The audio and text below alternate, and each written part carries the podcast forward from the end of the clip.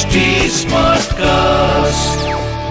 आप सुन रहे हैं एच डी स्मार्ट कास्ट और ये है फीवर एफ़ प्रोडक्शन बोलो साईं साईं राम बोलो जय जय शिरडी धाम श्री साईं बाबा पर ब्रह्म के सगुण अवतार थे।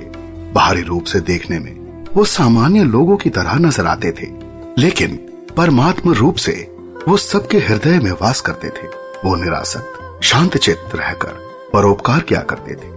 लोकाचार के लिए ही संभवतः वो साधारण मनुष्य की तरह व्यवहार किया करते थे।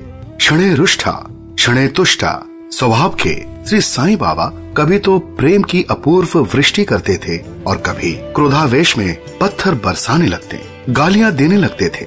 लेकिन वो सदैव अपने आत्म स्वरूप में मग्न रहा करते थे। वो कभी भ्रमण नहीं करते थे और एक ही आसन पर विराजते थे। उनके पास एक छोटी लकड़ी थी, जिसे वो बड़ा संभाल कर रखते थे। वो सदैव विचार शून्य रहा करते थे।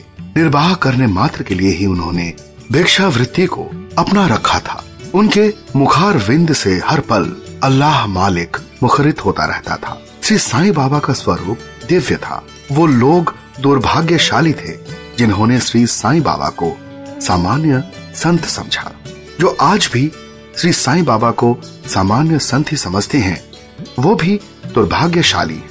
वो शिरडी में पहली बार तब आए थे, जब 16 वर्ष के तरुण थे। उस समय तीन वर्ष शिरडी रहकर वो अंतर्धान हो गए।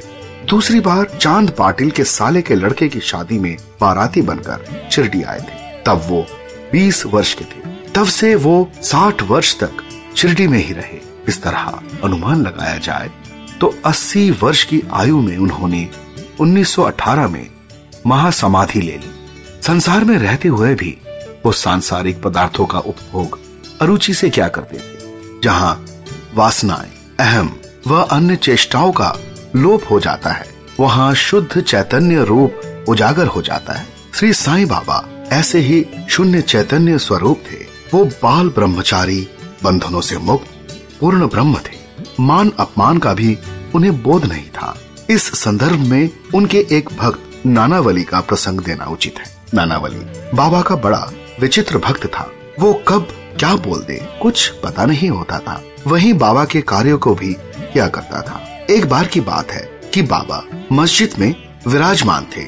नानावली जल्दी से उनके निकट गया और बोला कि, उठो उठो, गद्दी से उठ जाओ। वस्तुतः वो स्वयं बाबा की गद्दी पर बैठना चाहता था। उसके उठाने पर बाबा गद्दी से तुरंत उठ गए। फिर नानावली स्वयं गद्दी पर बैठ गया। कुछ देर बैठकर वो उठ गया और बाबा को गद्दी पर बैठ जाने को कहा। बाबा फिर गद्दी पर विराजमान हो गए। तब वो उनके श्री चरणों में गिर पड़ा। नानावली द्वारा उठा देने और फिर बैठा देने की बात का बाबा ने जरा भी बुरा नहीं माना। वो मुस्कुरा दे इस प्रसंग से बाबा की विनम्रता का संकेत मिलता है बोलो साईं साईं राम बोलो जय जय शिरडी धाम आप सुन रहे हैं एच डी स्मार्ट कास्ट और ये था fever FM production H smart Smartcast.